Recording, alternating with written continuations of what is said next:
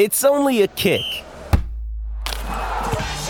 a jump, a block. It's only a serve. It's only a tackle, a run. It's only for the fans. After all, it's only pressure. You got this. Adidas. Another day is here, and you're ready for it. What to wear? Check. Breakfast, lunch, and dinner? Check. Planning for what's next and how to save for it? That's where Bank of America can help. For your financial to-dos, Bank of America has experts ready to help get you closer to your goals. Get started at one of our local financial centers or 24-7 in our mobile banking app. Find a location near you at bankofamerica.com slash talk to us. What would you like the power to do? Mobile banking requires downloading the app and is only available for select devices. Message and data rates may apply. Bank of America and a member FDIC. This episode is brought to you by Shopify. Whether you're selling a little or a lot, Shopify helps you do your thing, however you cha-ching. From the launch your online shop stage, all the way to the we just hit a million orders stage. No matter what stage you're in, Shopify's there to help you grow. Sign up for a $1 per month trial period at shopify.com slash special offer, all lowercase. That's shopify.com slash special offer. All right, I think we're recording. Hello, welcome to the Snooker Scene podcast. I'm Dave Hendon. Michael McMullan joins me again. And like any self respecting podcast, we're going to start with an apology uh, because last week it was all going quite well, I thought. With, you know, we had a chat about the qualifiers, and actually the sound quality wasn't bad. But I've got this new microphone, and it turns out it's really sensitive. In fact, I think it's the one Freddie Mercury used at uh, Live Aid. That's how sensitive it is. Because as I was sort of innocently rustling through the Crucible Almanac, just looking stuff up. It sounded horrible. Neil Foulds actually asked me why I was moving a fridge in the middle of the podcast. so apologies for that. I will try this week to keep it under control. But um, you know, by, by the end of the lockdown, we'll have this we'll have this done. This this the sound quality thing. I was gonna say there was so much Mike Russell in it. It was almost a billiards podcast. But anyway, sorry. even for this podcast, that's a niche reference. Yeah, well, this is Mike. Russell. I mean, billiards is the home of niche. Very good. Anyway, our main topic today is going to be uh, the, this Crucible Classic series is running on the BBC. They made a terrible start with it. They showed the, the, the worst quality snooker in the first one, Tony Knowles, Steve Davis, which was not a classic. It was a huge story and a massive shock, but the match was terrible. It just was. And uh, that wasn't the best start, but it's got better and better as it's gone on. But we, uh, as we said last week, and we've had a few emails on this, are going to choose matches from the World Championship that are not part of that series and also not finals. So three matches each that we would like to see again from the World Championships coming up later. First up, we've had a couple of emails that I'm going to read, and the first one is a very interesting one. It's from Matilda from Italy. We often talk about the state of the game at the grassroots. Of course, we're talking about Britain and Ireland because that's where we live. We kind of forget actually we've got it good compared to a lot of countries who are, who are much newer to the sport. So I'm going to read. Uh, I've slightly edited this just for length, but I'm going to read. It's, there's plenty here. There's plenty here. Okay. My name is Matilda. I'm a 20 year old snooker fan from Italy. First of all, I would like to say thank you to both of you for the continued entertainment in these tough times. Snooker's kept me sane since I discovered it during the 2016 UK Championship. I think I'd be feeling withdrawal symptoms. I wanted to write to share some of my fondest memories of this great game and to shed some light onto the snooker scene in, in, my country.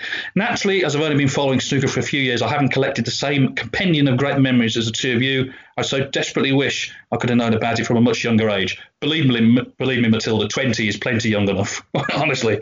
Well, uh, I, I was going to say, it's remarkable to hear someone saying that snooker is keeping her sane. It has the opposite effect on most people. Give it time. Right. Yeah. Anyway, we continue. Snooker is the great unknown among cue sports in Italy. The younger generations will use the term billiards to refer to cue sports in general, but more specifically to pool. What is known as billiards in the UK is referred to as carom. We have our own specialities such as Goriziana and five pins, which are played on carom tables, but with the addition of small pins placed in a cross shape at the centre of the table. There are two balls on the table, a white and a yellow, which serve as cue balls for either player, and points are scored by knocking the pins down, using the other player's ball, or by performing a carom. It seems easy, but the challenge of knocking down the pins while also leaving both balls in good positions for the next shot is anything but. Just to break in here, Matilda, I know about this game because, because years ago, Clive Everton had to go to Eurosport in Paris to commentate on. He was just told it was a billiards program. Now Clive had a great billiards career. He thought, okay, no problem. You know, I know all about that. Got there, turned out to be Italian five pin billiards, which he'd never heard of. And he had Phil a, was meant to do that. Phil, Phil was meant to do it, and quite wisely, perhaps he pulled out of it at the last minute. Now, for Phil to turn down any work at all Mm. is, is quite something. But I know he was meant to do it. Well, Clive had a, a sort of rudimentary run through of the rules with someone and, and, and got on with it like the pro he is. Anyway, we continue.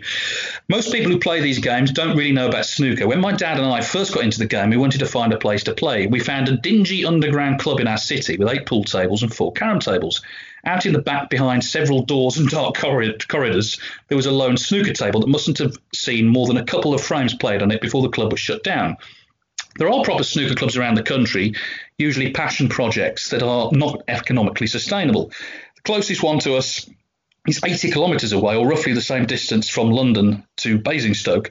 For the past two years, we've been making the drive every weekend to get to play for a few hours. If anyone wants to compete nationally, they'll have to go up north. I've been in three national competitions outside my region, but the highest level of competition is pretty inaccessible for average players like me. And then in brackets, I have a 40 break. Well, if you've not been playing long, that's actually really good, Matilda. Um, she, conti- she continues, it's very draining to pay for three, four hour train rides either way, find a hotel to sleep in just to play in another rundown club with two or three tables at most, and get battered 3 0 by national level pool players who make 60s and 70s with ease, but don't know what a safety shot looks like. But I keep doing it because I truly and sincerely love the game. Sometimes I resent other players for not sharing the same passion and playing with an attitude of just hitting a few balls around but there are exceptions to the rule. And she talks about uh, some of the leading players in Italy. She also says, um, inevitably, and this seems to happen in every country, there are a few internecine squabbles going on as well. Um, Never. I know it's hard to believe, isn't it? But she said um, clubs and tables in the country are so few and far between that the moment you make one your regular stomping ground, you're in effect pledging allegiance to one club. Club owners and managers all know one another, and there's some tension between them. It's very difficult to envisage how this country's fledgling snooker scene could ever become unified and move to a more legitimate level if the, if the big names that uh, she mentioned earlier on. Uh, who ought to represent the sport for everyone in the country still get lost in petty squabbles over who's from where. Absolutely right. She did. Uh, she said she went to the European Masters. That's the first live snooker she saw. She saw the final when Neil Robertson destroyed Zhou Yuelong. He said, uh, It's the only professional match I've attended, and it's my, probably my fondest memory. But more so than the match, I remember the exhibition that was played to fill the time after. It was played between Neil and Andreas Ploner, one of the top Austrian players. And uh, Neil, Neil uh, lost the opening frame. Well, it seemed he was playing with someone else's cue anyway. To conclude, she says, There's something powerful and transformative about snooker. I could not imagine a life without it going forward. It's my hope that in years to come, more players from the unheralded countries like Italy make waves in the amateur and professional circuits. I hope to contribute to the development of a strong grassroots snooker movement in my country that will one day produce a top player who will fly the tricolor flag on television. I hope as well we can manage to break down the gender barriers that surround cue sports and paint an image of a masculine environment that is discouraging and off putting for young girls and women like me. In these times of stillness, we tend to think back on our fondest memories, but maybe it's also time to start making plans for the future. So a great email that, and it's nice to hear. It's nice to hear, firstly, that snooker is even a thing on it in Italy. Obviously, it's on Eurosport there. It's at the moment quite low key, it sounds, but at least there are places to play. And what an effort she's making there, you know, travelling all that way just to play. Yeah, remarkable, incredible email that. And I only remember ever meeting an Italian at a tournament once. It was actually at the World Final a few years ago. And then I noticed him during play in the final. He was holding up his iPad and recording the whole match. it was something I've never seen before or since. And the referee, I can't remember who it was. It might have been Brendan Moore. And, you know, hard luck on the Italian if it was, because Brendan doesn't tolerate Mm. nonsense. He made it very clear once he saw what was going on that this was not an acceptable thing to do. So that, that's the only time I've ever met an Italian at a tournament. And Italy actually has, a, a, again, this is niche, but it's a unique place in the game's history because, as you know, and as most of our listeners will know, the only snooker player ever to win Sports Personality of the Year in the UK was Steve Davis in 1988. But he was presented Mm. with the trophy in Milan, I think, because Yeah. he was playing a match that night against Terry Griffiths in the old uh, Norwich Union European Grand Prix, and they cut over to him being presented with it. I'm fairly sure that was in Milan, so there is a bit of an Italian connection with the game in that sense from way back. But you think, I mean, what a big country Italy is, what a big sporting country it is. Uh, it would be fantastic if, if snooker was to really take off there. And, you know, if there are a few more people like uh, our listener there uh, following the game, then it shouldn't be too long in happening. That's what you need, isn't it? You need enthusiasts. Thank you, Matilda. We've had another email I want to read out. This is from the UK. It's James Clark. He's a snooker fan, journalism graduate, works in digital marketing. Now, there's a word of warning here. He mentions me in a complimentary way, and, and uh, people will say, "Oh, that's the only reason you're reading it out." But actually, well, it is. Ma- yeah, yeah. Well, no, but he's he's making some points about this big WST relaunch. So it was World Snooker. They relaunched as WST with the tagline "The future is now." Now they've been a bit unlucky actually because of course everything stopped, so they're having to fall back on what everyone else is doing, which is nostalgia stuff because there's no snooker going on. There's that virtual thing going on as well. But anyway, again, I've slightly edited this for length, but I will read his email.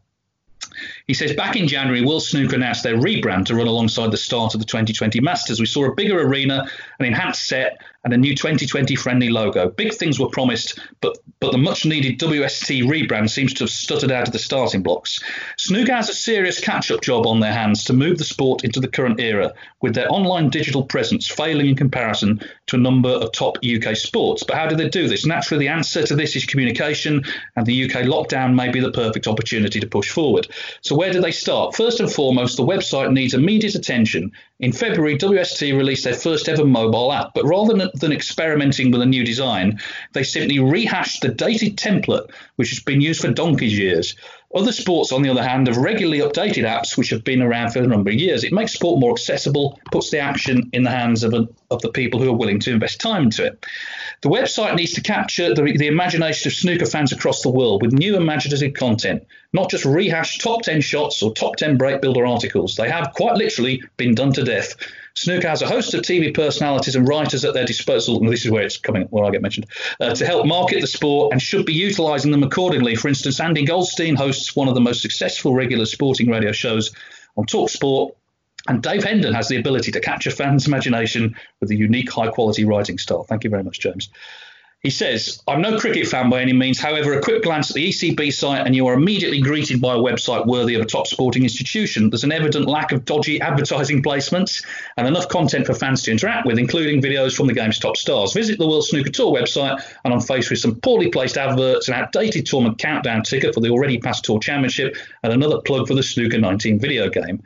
An issue WST currently needs to address is how they're actually going to entice new fans. UK clubs are closing down at an alarming rate, and young junior talent isn't looking too promising either. More and more, the Asian domination predicted a decade ago seemed more likely than ever, but almost due to a lack of competition. We need fans picking up the sport at a young age. The only way to do this is by communicating with new audiences in, in, environments both familiar and appealing. We need kids in school sharing content with their mates and six by three pool tables back at the top of Christmas shopping lists. People are spending more time on social media than ever, and giving the website and social content strategies a full facelift may actually see more people tune in once snooker is back on the telly. It's an opportunity WST can't really afford to miss, especially if matches are played behind closed doors to a potentially larger audience. It's a bit more. There's a bit more, but I think we get the gist. Yeah. I think we get the gist that James is not fully on board. I was thinking about this. I, I made a few bullet points. So I'm just going to kind of uh, spitball here for a couple of minutes. He mentions the app there, and one good thing about the app, one really good thing actually, is you can now uh, look at the frame scores in matches with breaks, which you never had before.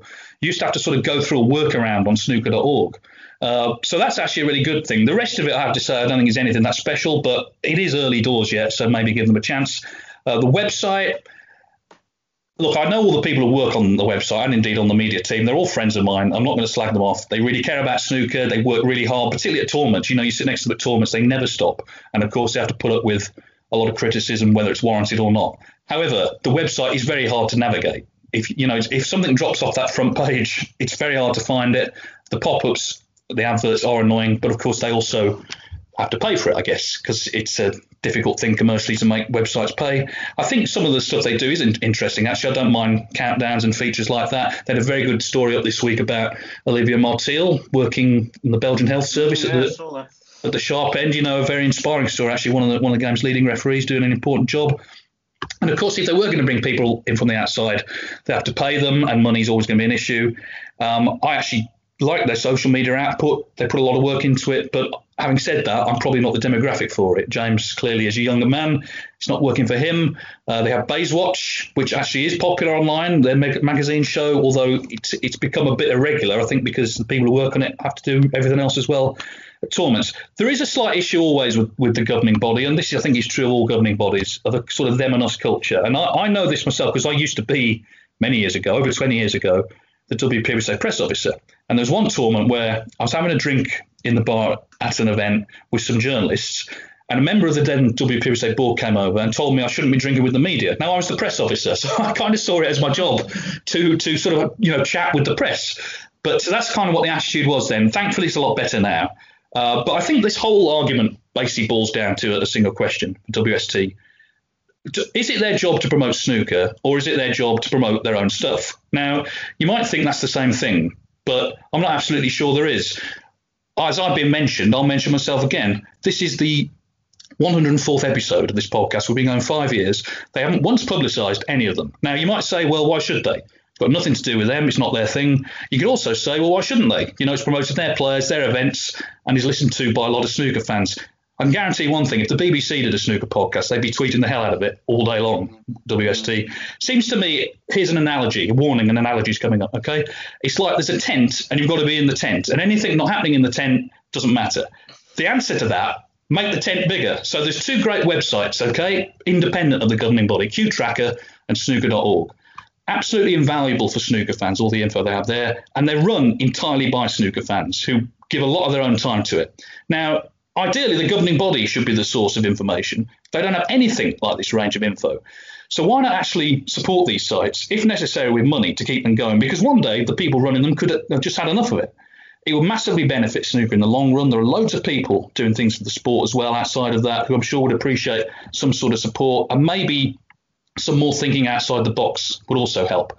The other side of that, though, the problem for WST is that any governing body like a government, they're always there essentially to be shot at, whether fairly or not. And when they do try to do, do different things, they're often pilloried. Now, we go back to the World Grand Prix, I was in Cheltenham, and they decided to use these drawings of players instead of photos for all their sort of publicity and social media. Yeah. Now, some of these drawings were really good and some were less good. And of course, everyone online fixated on the less good ones and effectively bullied them into taking them off. They didn't use them halfway through the event. So, having thought outside the box, the sort of mob descended. And it's almost like uh, they might see you, you sort of can't win. But it goes back to the central question that I asked is it their job to promote snooker or to promote their own stuff? If it's just the latter, then there's always going to be that kind of smallness and perhaps that's what James is talking about. It's cautious because it's corporate, it's sanitized. Maybe it does have to be that way. Maybe there's another way to make that tent that I mentioned earlier on bigger, gain new fans, attract a new generation of spectators. We're all trying to do our best for snooker. We all want to see it do well.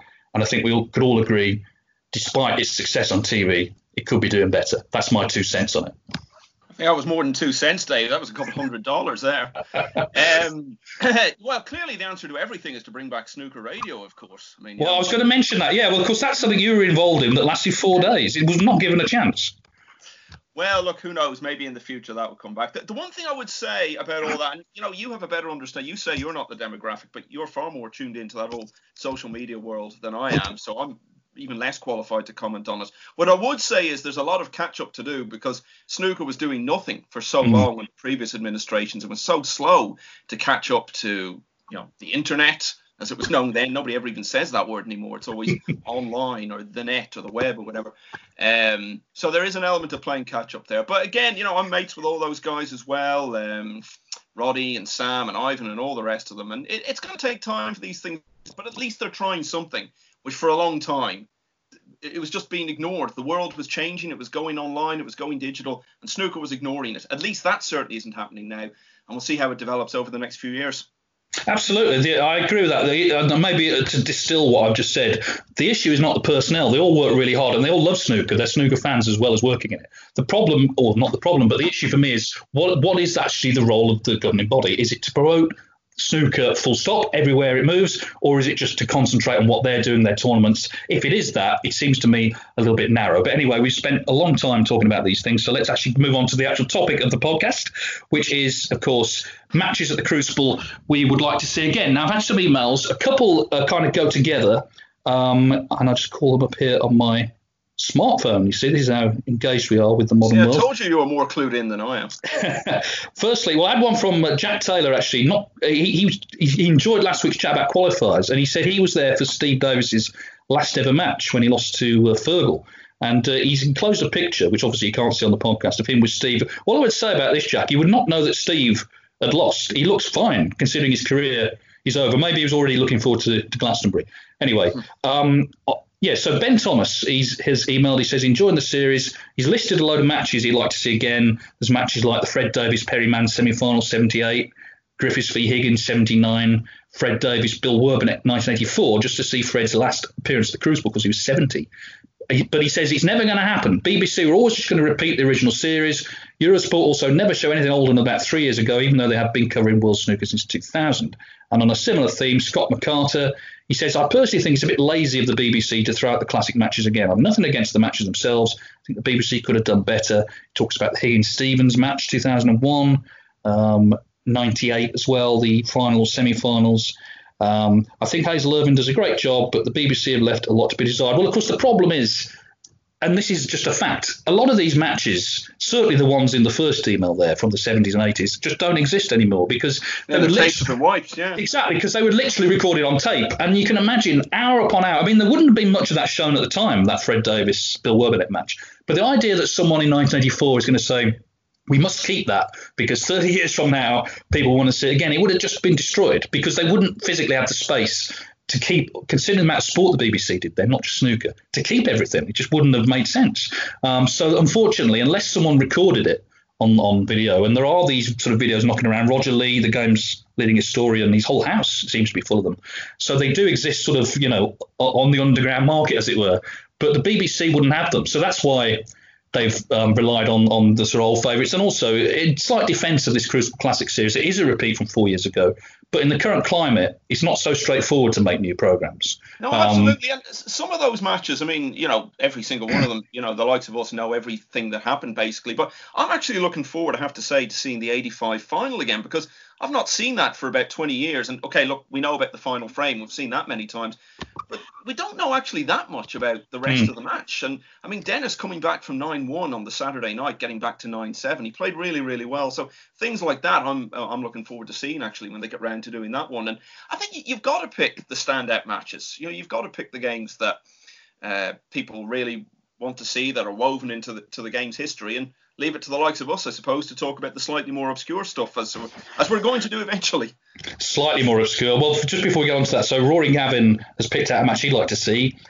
Uh, the first Crucible match he watched from start to finish, 2016 first round Stuart Bingham Ali Carter, of course Bingham, defending oh, yeah. champion, and, and what a terrible draw to get Ali Carter in the first round. He says it's a first round match. I often think it goes unnoticed, but he had a great standard throughout with centuries from both.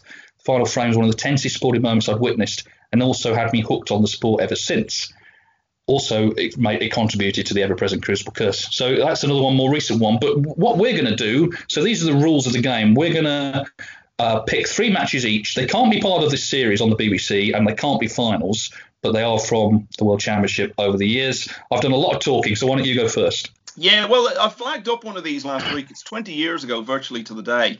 First round of the 2000 Championship. David Gray against Ronnie O'Sullivan, who was coming in in great form. He just won the Scottish Open. He beat Mark Williams 9 1 in the final, and he'd made a 1 4 7 in an earlier round of that tournament.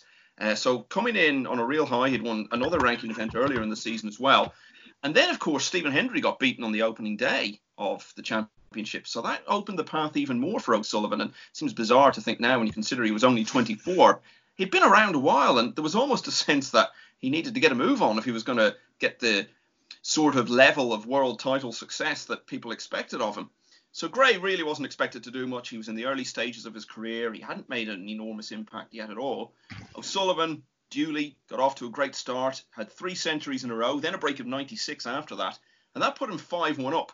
But Gray got back in, hung in, only 5-4 down overnight, and it was a fantastic session the next day. O'Sullivan had another couple of centuries, so that was five in total in the match. Even now, that would be outstanding, but then it was just incredible for anyone to make five centuries in a best of 19 match. It was such a rare thing. So Sullivan goes on to lead by nine frames to seven, and you think he's weathered the storm here. Gray has clung on well. It'll be good experience for him. But O'Sullivan is going to go through to the next round to play Dominic Dale, as it turned out. Wasn't what happened at all. O'Sullivan just could not get over the line. And the last three frames were all close. It wasn't as if Gray started making big breaks because he didn't do that at all.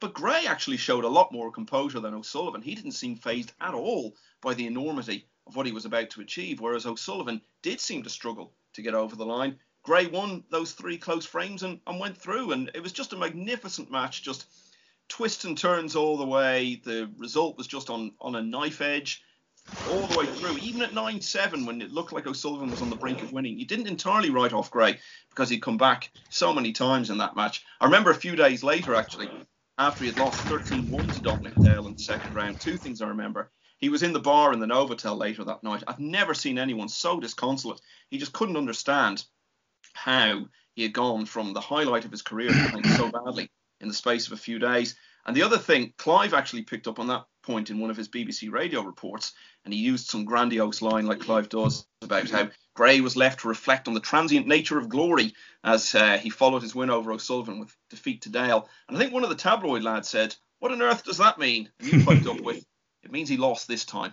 and uh, he certainly had. But he had left his mark on the championship, and he went on to do well at the Crucible again, and he got to a UK final, and he won a ranking title. And look, it didn't turn out too badly for O'Sullivan either, because 12 months later he came back to Sheffield and won the world championship. But I always remember that match from it was it was a really good championship that actually in 2000 ended up with a memorable final between Mark Williams and Matthew Stevens, and uh, that was one of the first highlights of it on uh, I think it was day three that Gray knocked out one of the favourites for the title.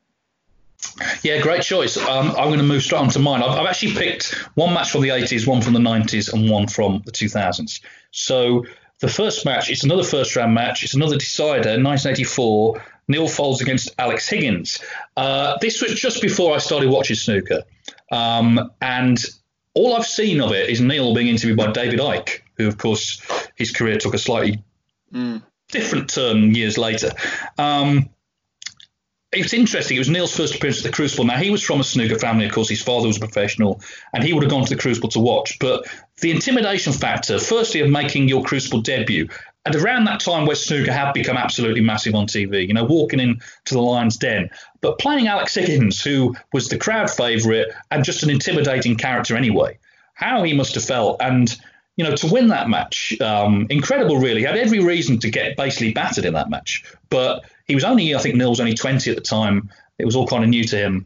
And because I've become good friends with Neil in recent years, I'd just love to see it. I'd love to watch that match and see how it went. I think, had I watched it at the time, I, because I was sort of young and impressionable, I probably would have supported Higgins. There's something fascinating about him. I was never a massive fan of his, but I would always watch him because he was watchable. There's always, yeah. a, sen- there's always a sense that something would happen.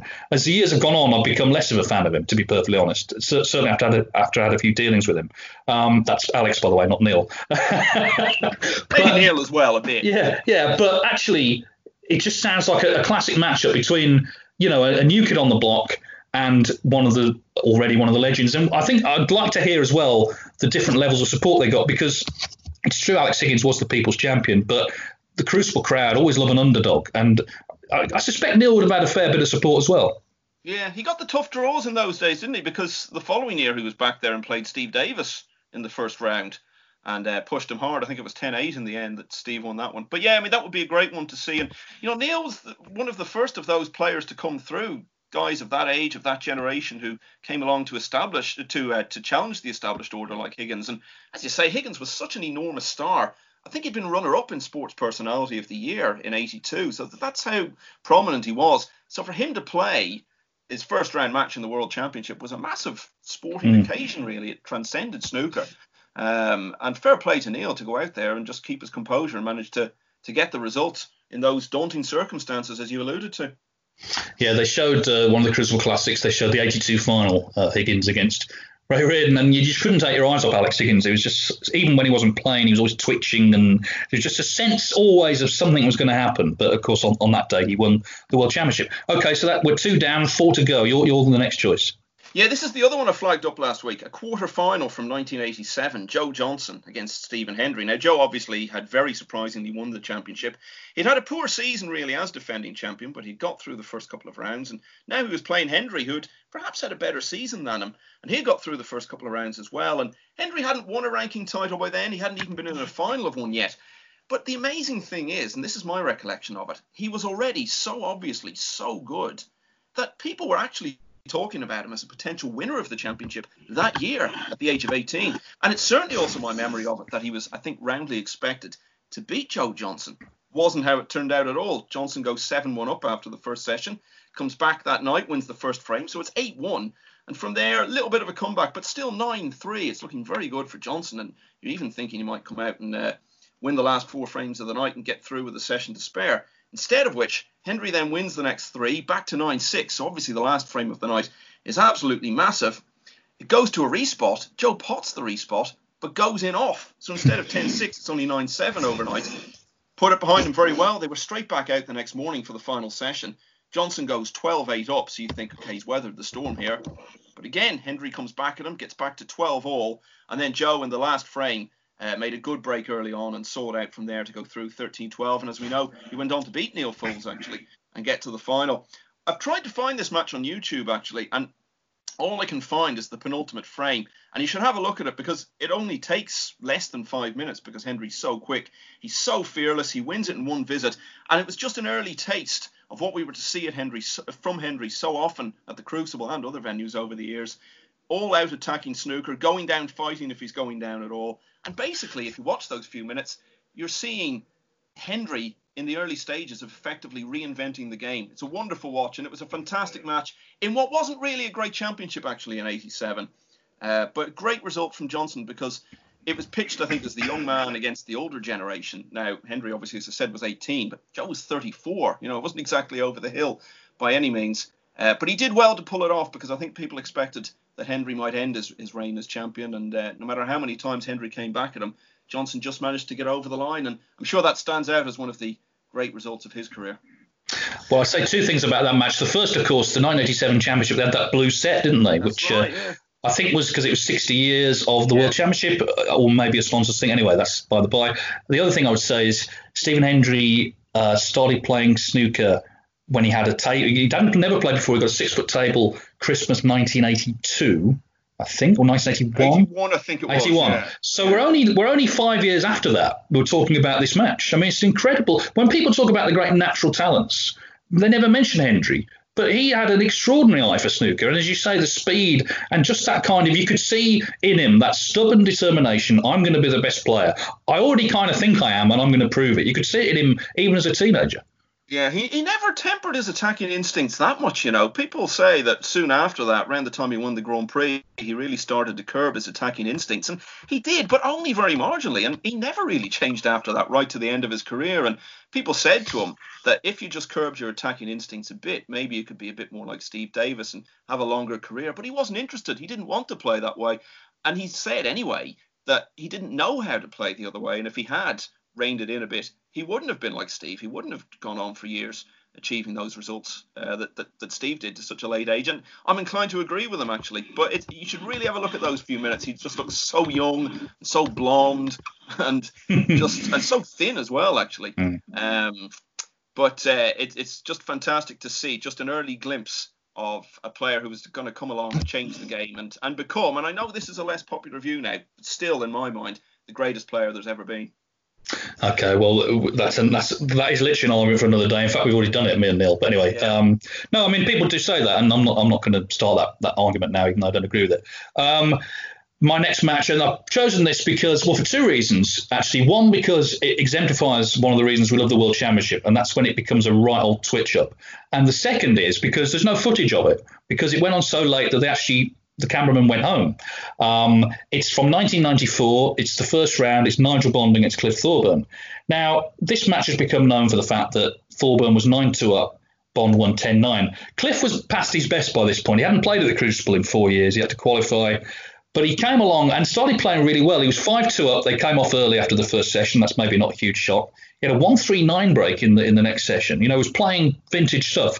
Went 9 2 up couldn't quite close it out. Bonds come back to 9 7, but this is the key thing that never gets mentioned.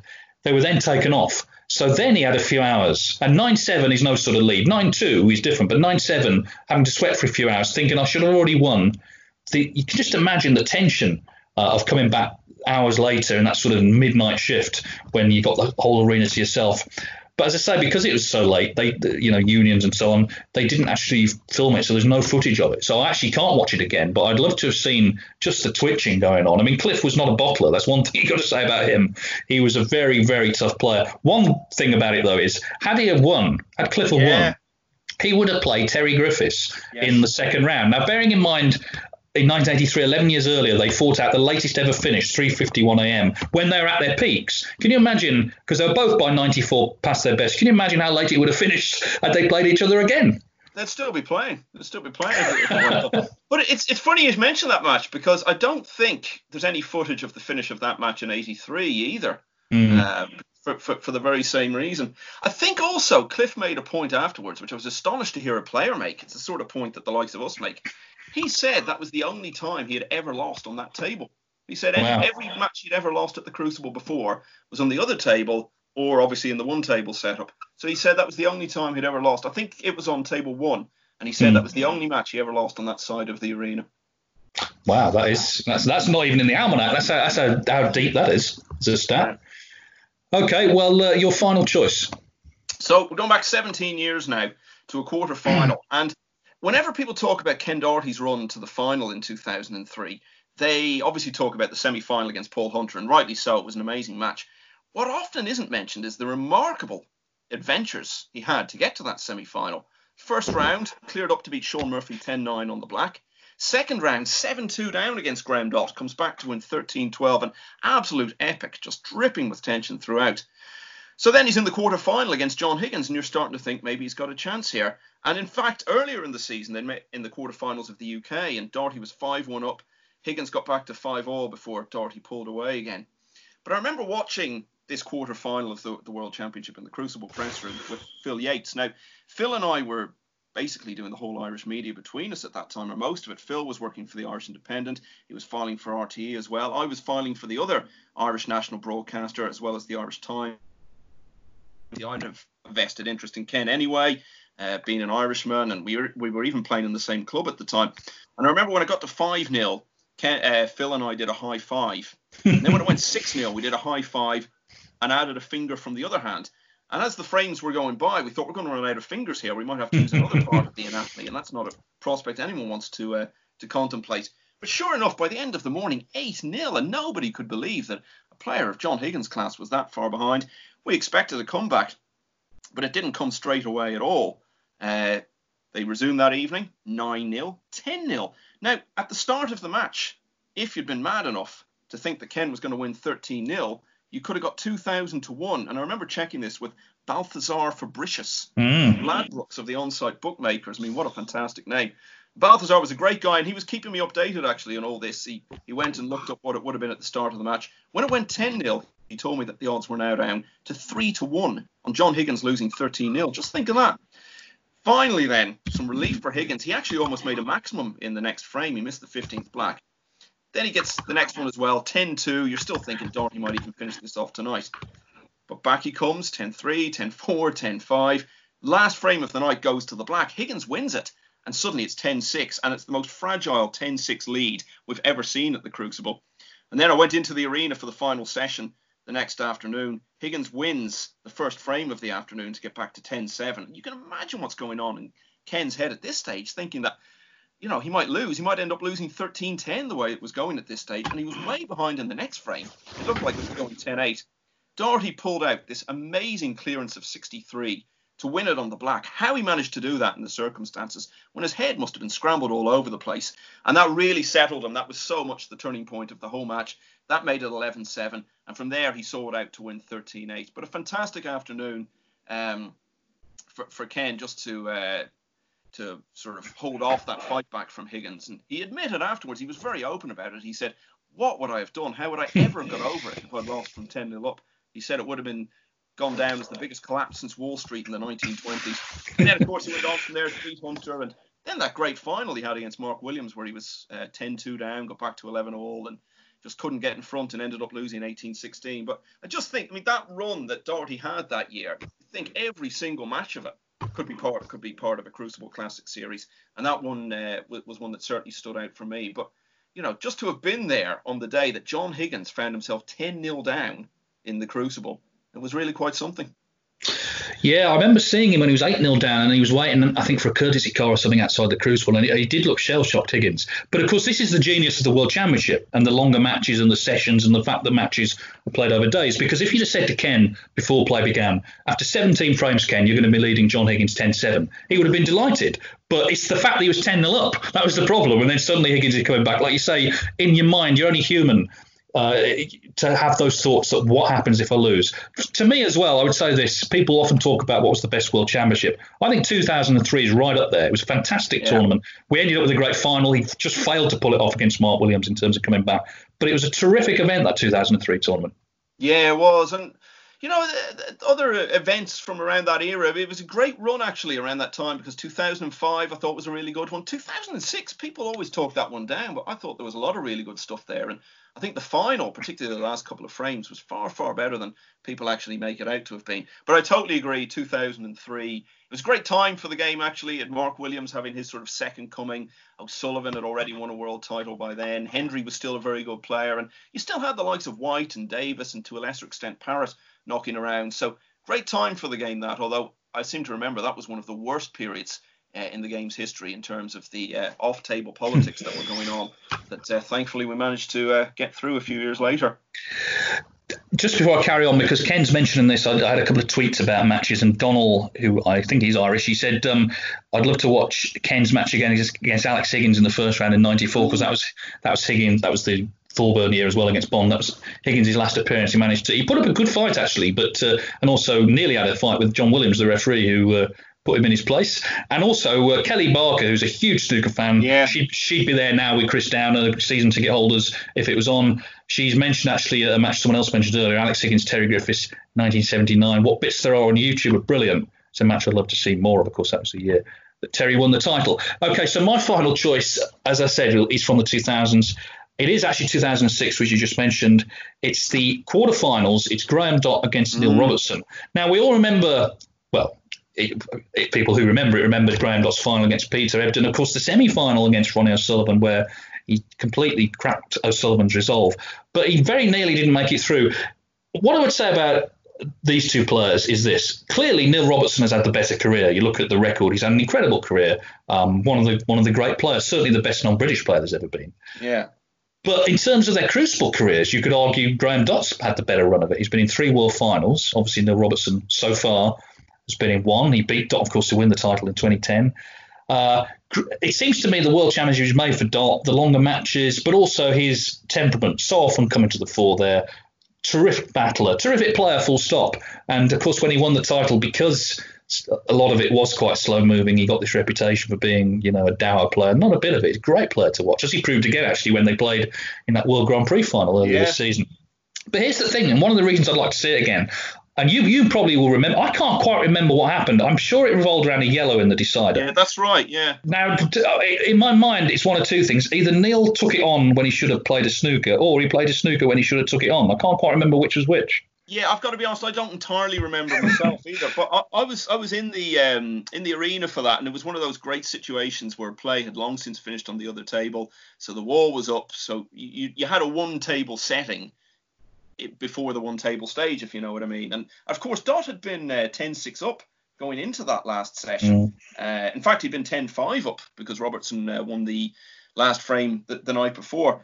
And then obviously we found ourselves in that decider. I, I, well, it was 12 8 as well. It was 12 8 as well. So Neil's won four in a right, row. Yeah. He's won four in a row to get back to it. And I, I had a vested interest because I had actually backed Robertson to win the championship that year, which he didn't do, although he did deliver for me because I did back him again in 2010. But that's another story. Um, there, there was a safety shot in the yellow, and I think there was a miscalled, and then Robertson, I seem to remember, played some, made a very strange shot selection.